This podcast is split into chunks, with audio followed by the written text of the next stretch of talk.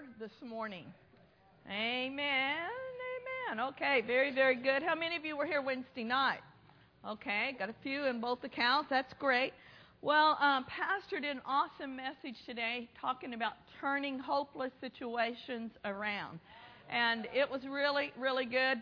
The Word of God's always good. Amen. And then last Wednesday during Ladies' Prayer, we just had a really good time. You know, I went in there a little bit tired, a little bit challenged in my voice, but, you know, it's a good thing to come together in the name of the Lord. And He just gave us an unction, and there was a real anointing that came on this scripture about turn. I think Pastor read it. I know I read it in the first service, and then we kind of talked about it a little bit on Wednesday night. So I'm just going to kind of piggyback on where he stopped off this morning. He talked about turning hopeless situations around. He talked about we need to turn away from some things if we want to experience God's best. And tonight I'm going to talk about turn again, that God will turn again our captivity. Amen. So we are going to start off tonight. He read this definition. I loved it about turn this morning. And this is what it is. The place or point at which anything changes direction, a movement in a new direction. So let me ask you tonight, do you have any situations in your life that you'd like to see changed? Is there something that you just sense is going the wrong direction and it needs to turn around? Maybe there's somebody in your life that they're headed the wrong direction. But God can apprehend them and turn them around and put them in the right direction. Amen?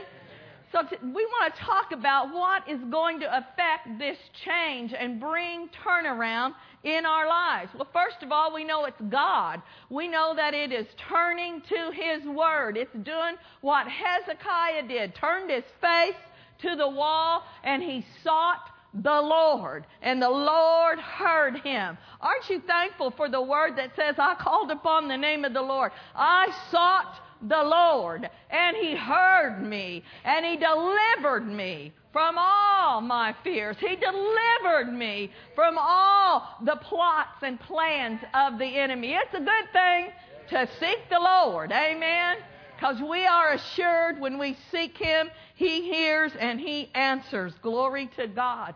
So that always brings change in our life. Our faith, our prayers. And did you know that even getting people to hook up with you, people of faith, prayer partners can bring change in our life. And that's what I see in this passage of Scripture, Philippians chapter 1, verse 19. And tonight I'm going to be reading most of them out of the King James Version because I have my King James Amplified Bible with me tonight. King James Version, Philippians chapter 1, verse 19. For I know that this shall turn for my salvation through your prayer and the supply of the Spirit of Jesus Christ. First of all, who wrote the book of Philippians? It was the Apostle Paul that wrote the book of Philippians. And we know that he had been through some things.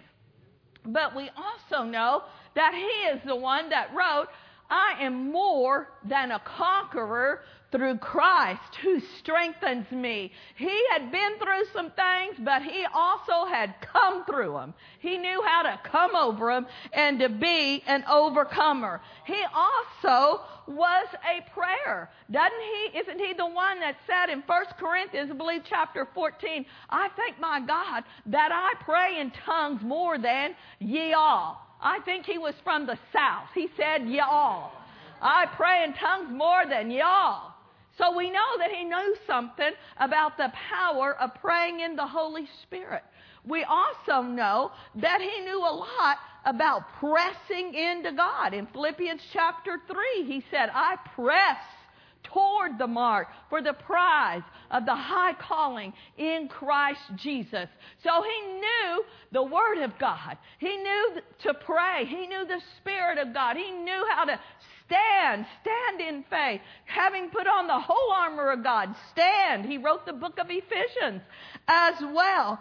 But I find it interesting in this verse here in Philippians 1:19 again, that he is referencing that he is going through some things, but he says, I know it's going to turn around through your prayer and the supply of the Spirit. So he here is capsulizing the importance of having prayer partners.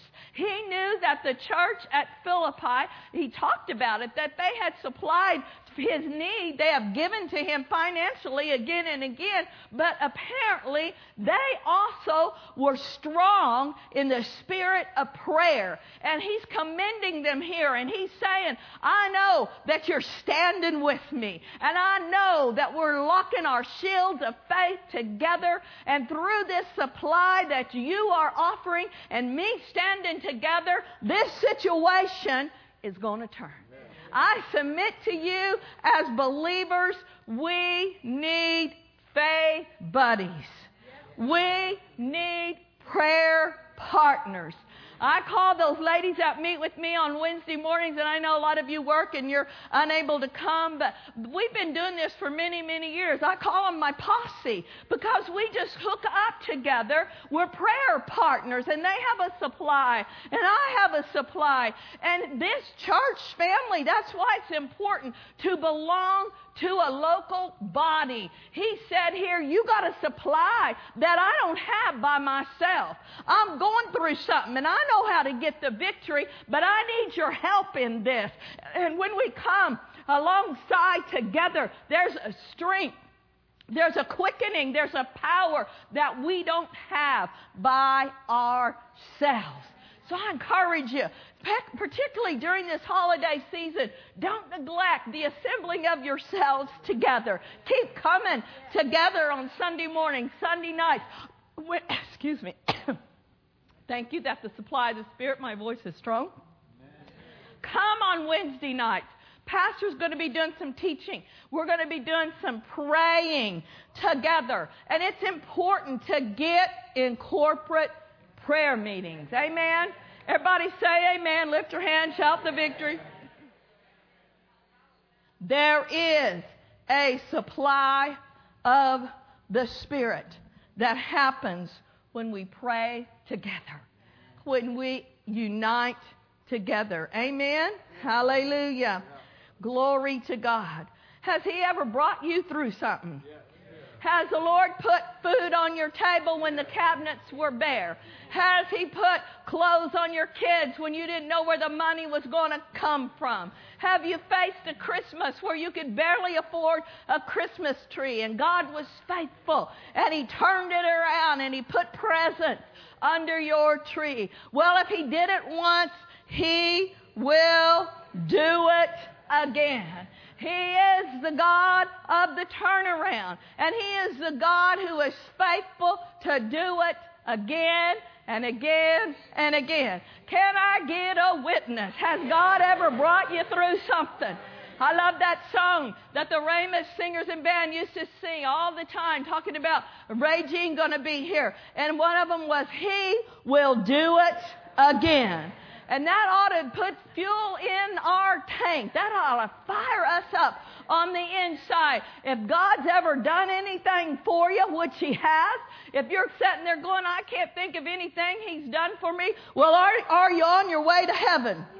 Are you not going to hell? Well, that's the greatest gift you'll ever receive. If he brought you out of the pit, hallelujah. If he brought deliverance into your life, then you can just rest assured what he's done in the past, he will do it again. Has he brought you through a difficult financial season? Has he given you a raise on your job? Has he found you a new job? Has he given you people to undergird and to stand with you? Glory to God, if he's done it once, he will do it again. Say this with me, my God is faithful, and he will do it again. Hallelujah. That's a good word right there. Amen. Well, there's a scripture over in Psalms. We're talking about the Apostle Paul, and now we're going to talk about David, how he had such a revelation of God's delivering power. Psalms 126, and first of all, I want to read it out of the King James, and then we'll read it out of the Message. But Psalms 126 is a good passage of Scripture. And I want you to notice this phrase. It's in here twice. Turned again. Psalms 126, verse 1. When the Lord turned again the captivity of Zion, we were like them that dreamed. Then was our mouth filled with laughter, and our tongue with singing. Then said they among the heathen, the Lord hath done great things for them. The Lord hath done great things for us, whereof we are glad. Anybody glad? Well, let's be glad. Yay, God. Amen. And then look at verse 4. Here it is again. Turn again our captivity, O Lord, as the streams in the south. They that sow in tears shall reap in joy. He that goeth forth and reapeth, bearing precious seed, shall doubtless come again with rejoicing, bringing his sheaves with him.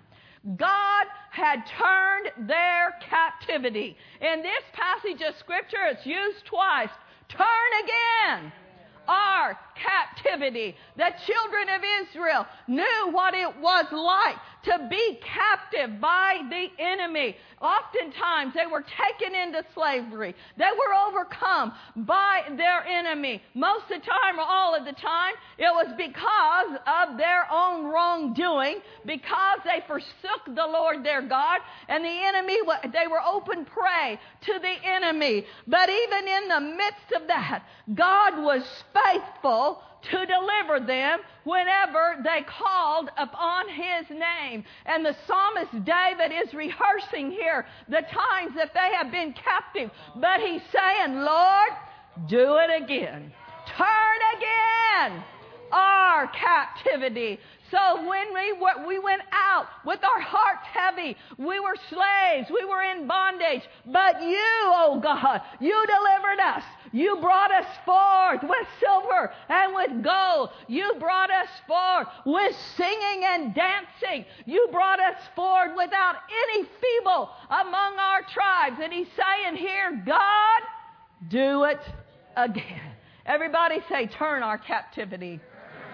Turn it again.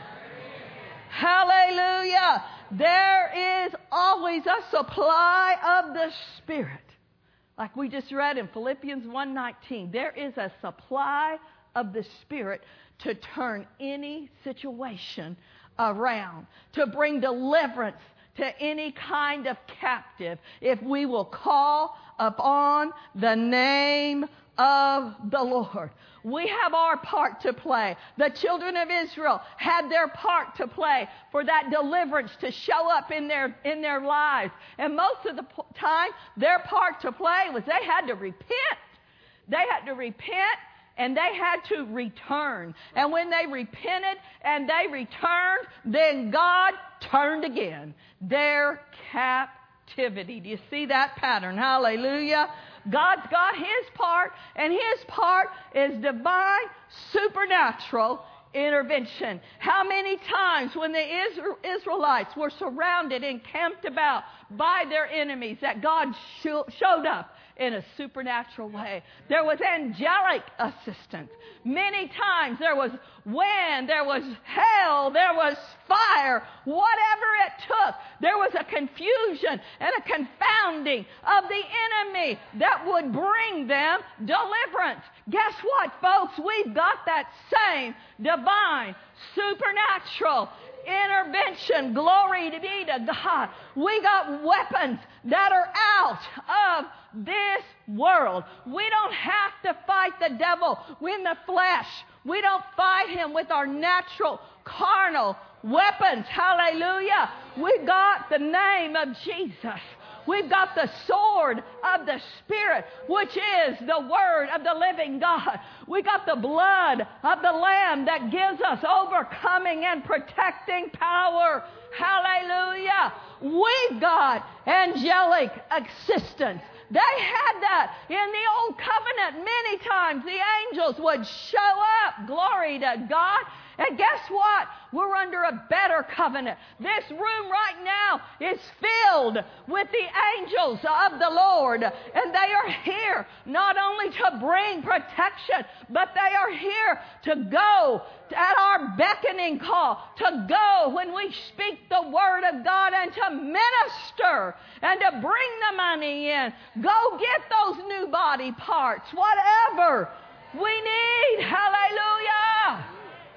They're part of our arsenal.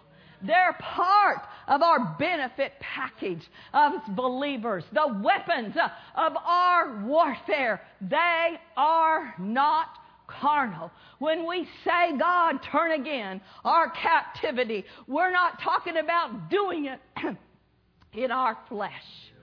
We're doing it through the power of the Holy Spirit. Turn over to 2 Corinthians chapter 10, verse 3. We're going to look at this in the Amplified. I try to preach soft, but it just ain't in me. So God, you'll have to keep my voice strong. Glory be to God. You know, I've never been one of those that can sit down on a stool behind the pulpit and do a little talk. Don't think I'd last a minute. Anyhow, 2 Corinthians chapter 10, verse 3 and 4 in the Amplified. For though we walk, we live in the flesh, we are not carrying on our warfare according to the flesh and using mere human weapons. Aren't you glad? Verse 4, for the weapons of our warfare, they are not carnal, but they are mighty through God to the pulling down of strongholds. Mighty through God to the pulling down of strongholds. They're not physical, but they are mighty. We're talking about it even on the way in here today. Tonight, that I know that we have a group that meets on Thursday. A lot of them is our Second Wind group. And I know Vern and Terry, you guys have been helping with that prayer group. And you know, you look at Terry. Terry, stand up. Terry in the natural, I'm going to guess, what do you weigh? 120 if that. 115 if that. So if you look at Terry in the natural, she flexes her muscles, you're going to go, she's not a match for the devil. But you know what? She is. The devil is afraid of you.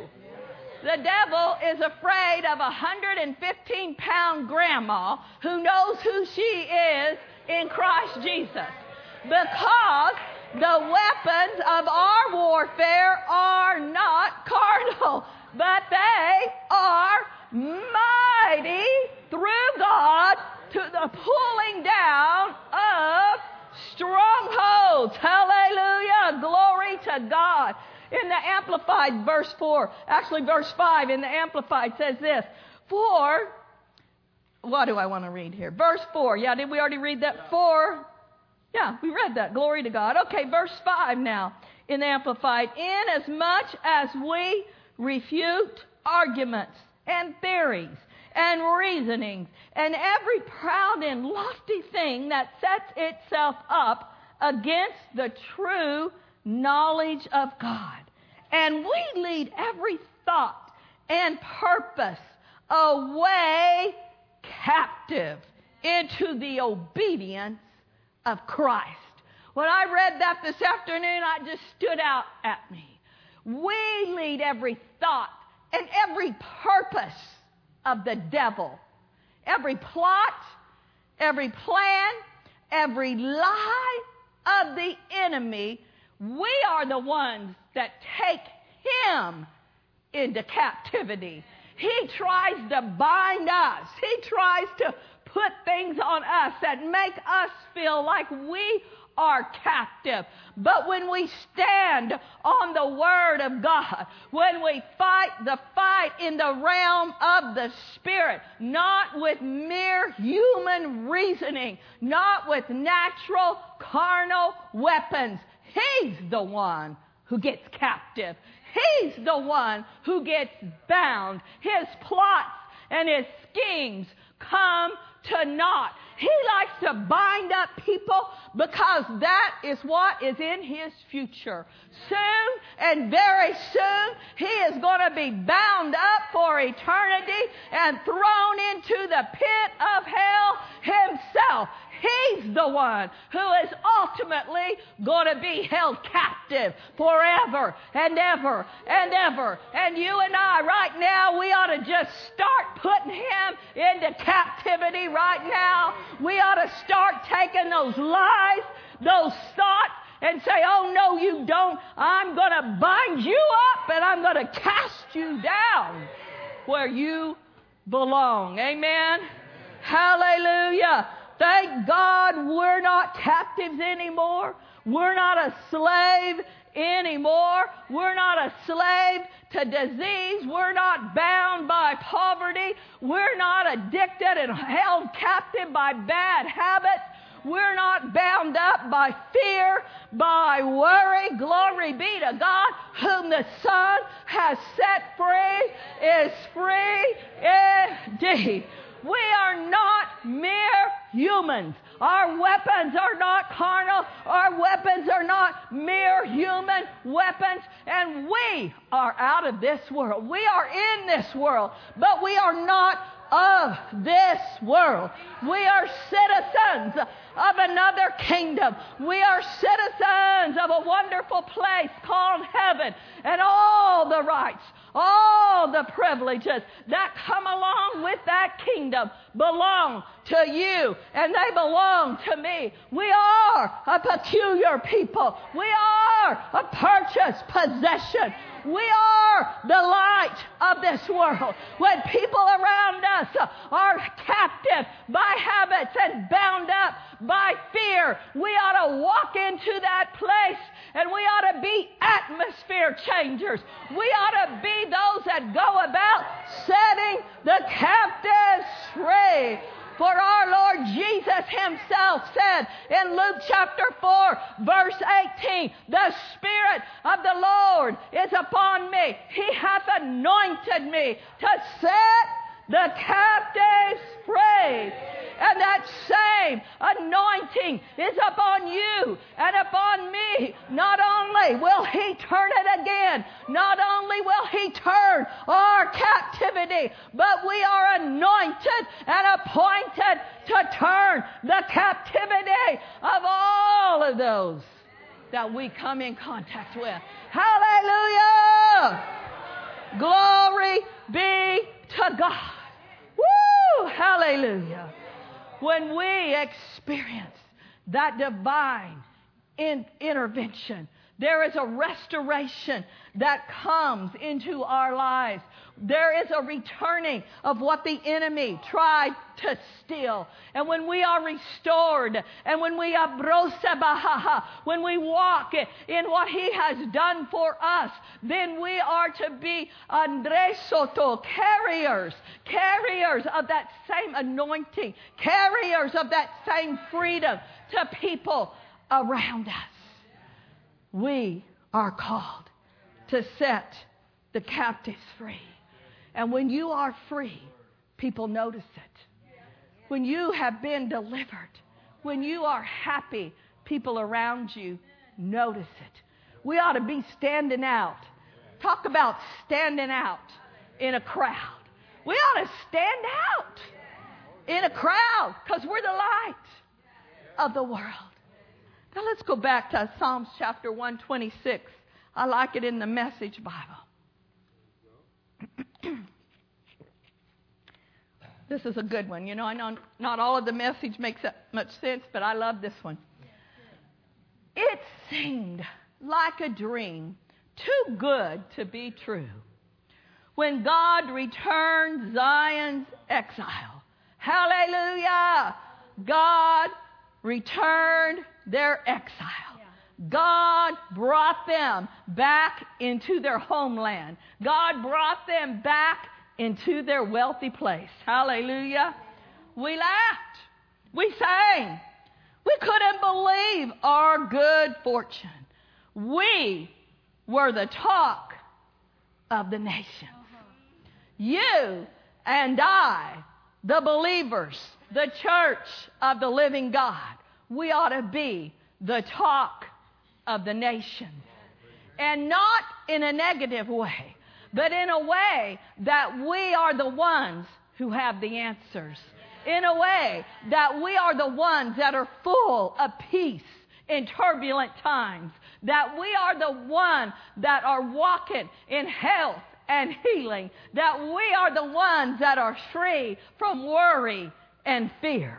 Let's be the talk of the nations.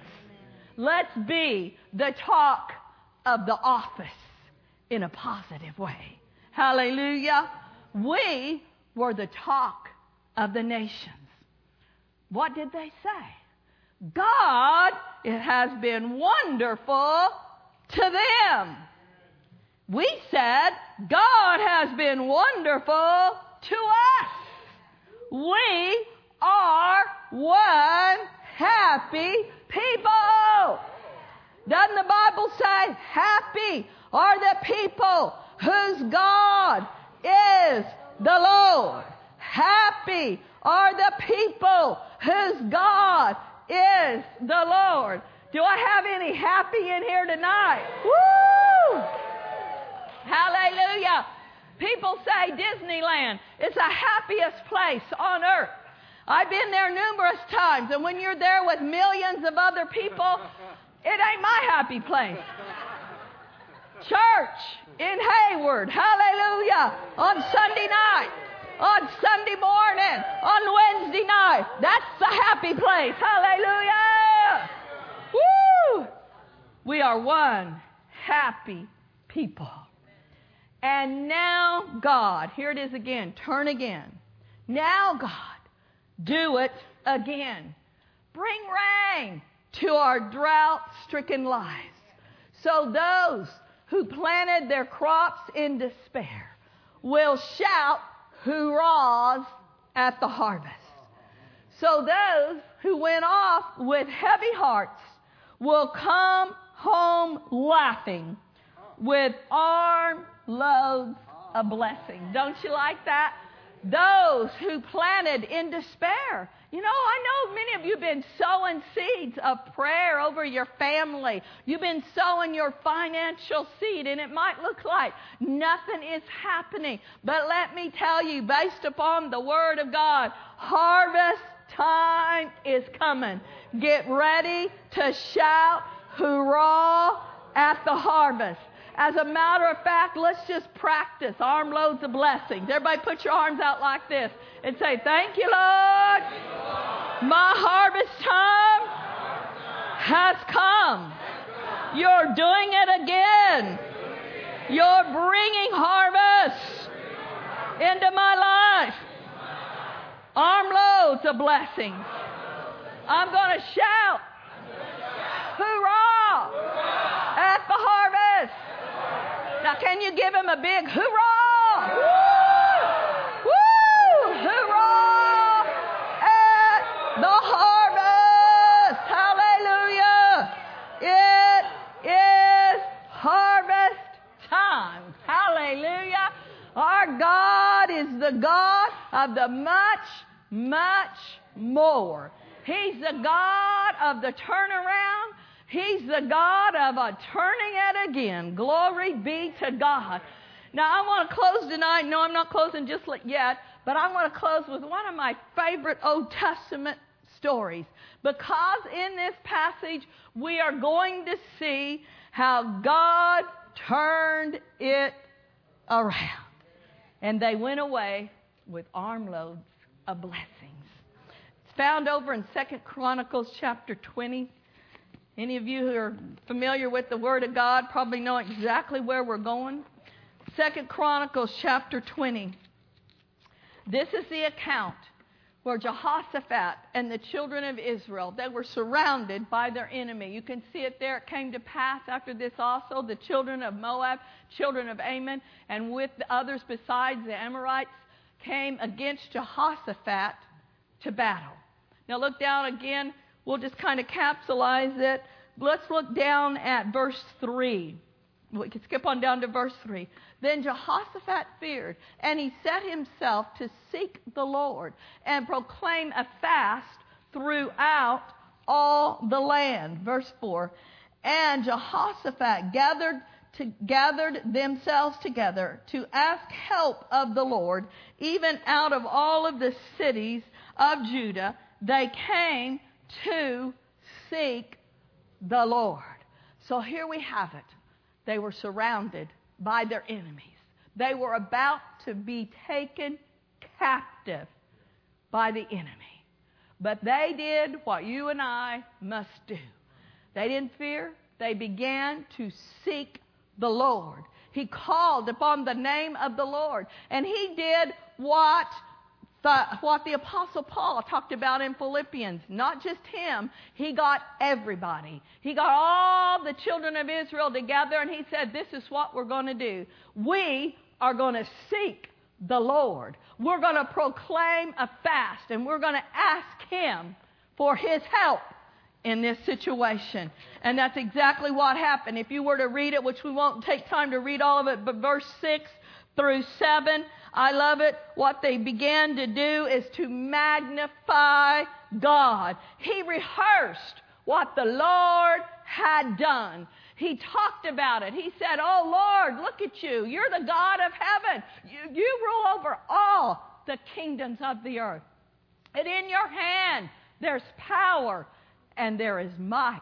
And he goes on down and he rehearses how God delivered them time and time again. You know what the theme of this is?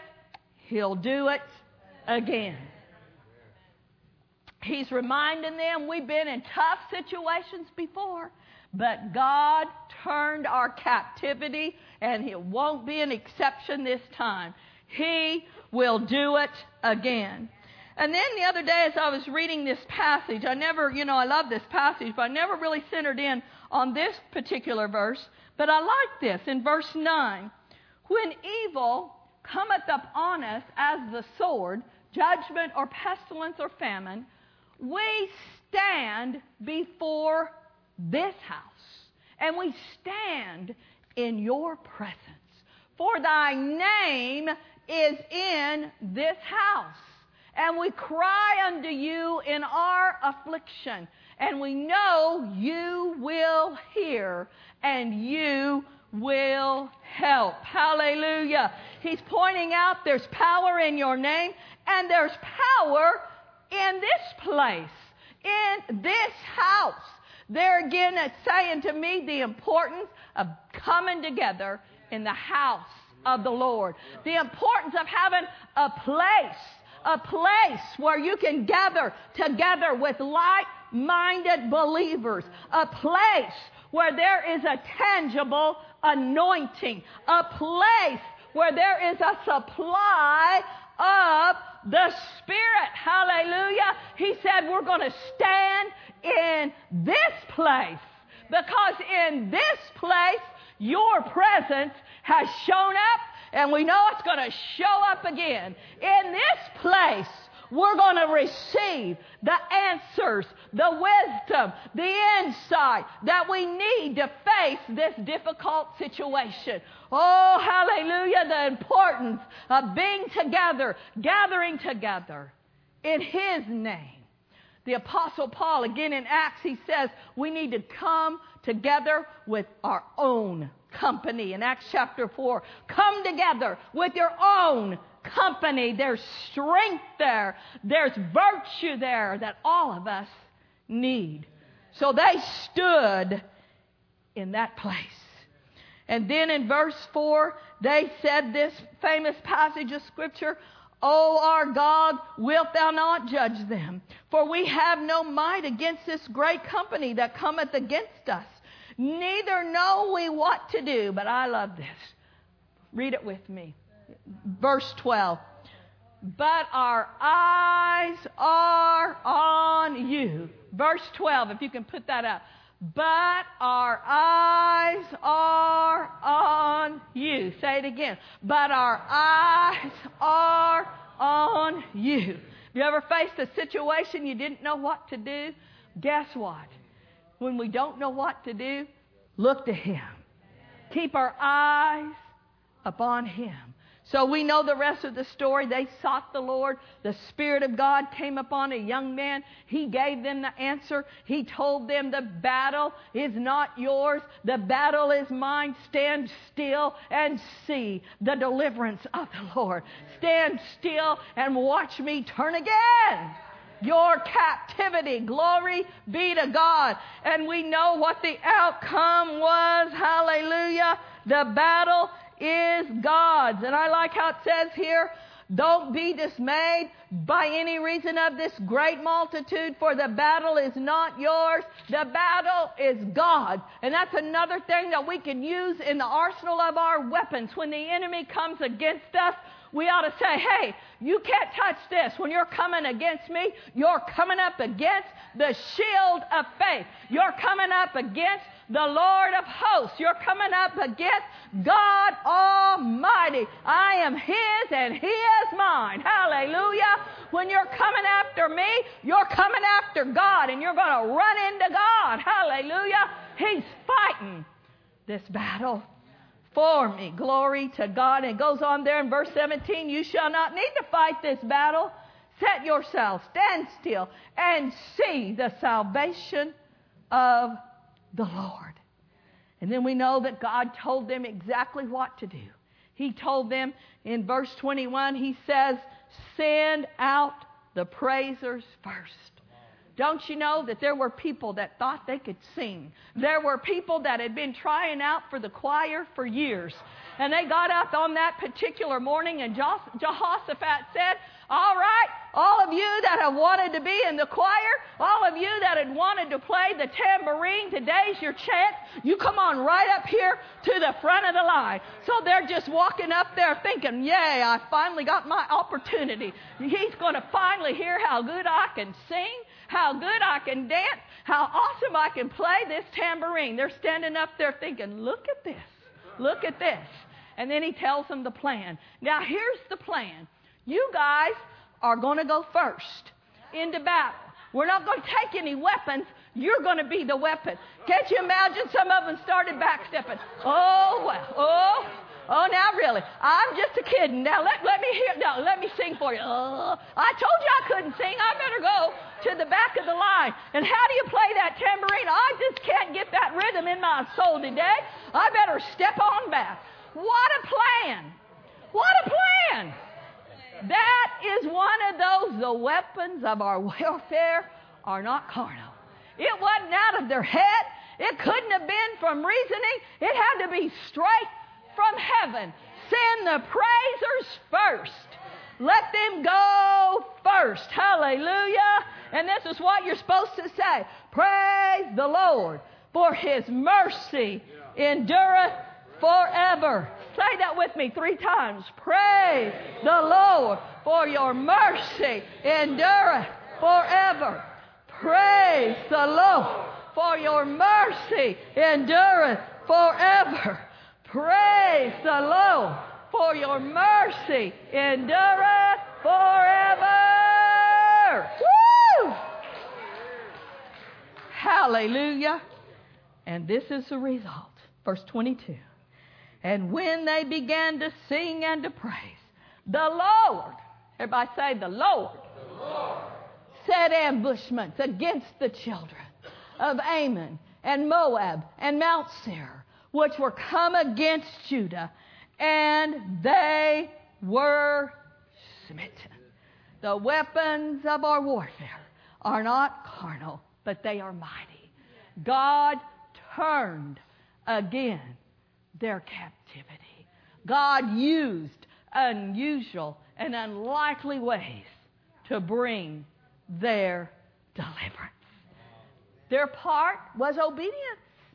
His part was taking care of everything else. He said, you're not going to have to fight, but you're going to have to obey me and do what I tell you to do.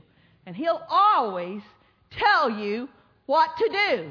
He'll always let you in on your part. And then our part is obedience.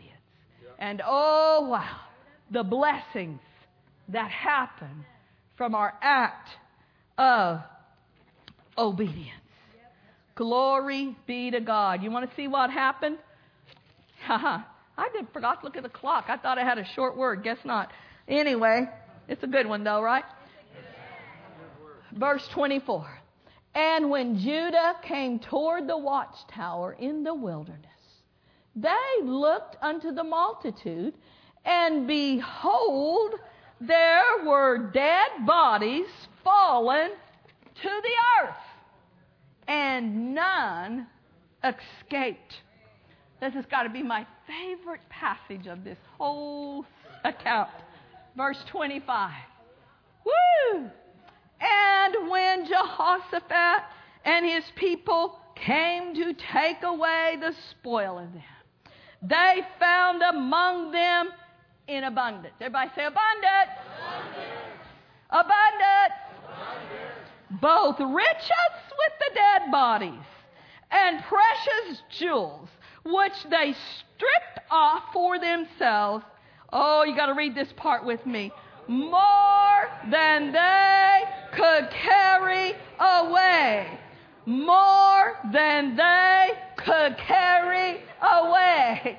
More than they could carry away. Say it again. More than they could carry away. And they were 3 days in gathering the spoil.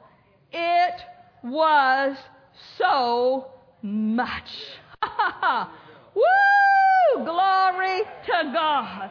Glory to God. There's many miracles in this wonderful story, but I find this one very fascinating. It said when they came upon these dead bodies, they had all these jewels on. Can you imagine what kind of soldier says, you know what, we're going to go to battle today, and you know, I've always really liked that ruby ring. I'm going to make sure that I wear that today. And hey, sweetie, how do those diamond earrings look? They'll glisten real good while I'm out there fighting, won't they? And make sure that you put on that big old heavy gold necklace. What kind of a soldier goes to battle fully covered in jewels and diamonds and precious stones? God knew what was going to happen. And so that morning when they woke up, something came over all those soldiers. They didn't have their jewels even buried away. They put them on their bodies before they were going to battle. Why? God wanted to make it easy for them to capture the spoils. God turned again their captivity. God restored unto them everything that the devil had tried to steal. They would have been shouting that day, I'm sure, just not to be dead, just not to be crispy critters. But God did one better. He not only delivered them, He blessed their socks off. He gave them more than they could carry away. And that ought to be our attitude when the devil comes at us. We ought to say, ha, ha, ha. Oh, no way. You're coming against the Lord of hosts. And if you try to attack me, you're going to have to repay. You're going to have to restore. And you're going to have to give me more than before. Hallelujah. Let's all stand and give the Lord a big shout.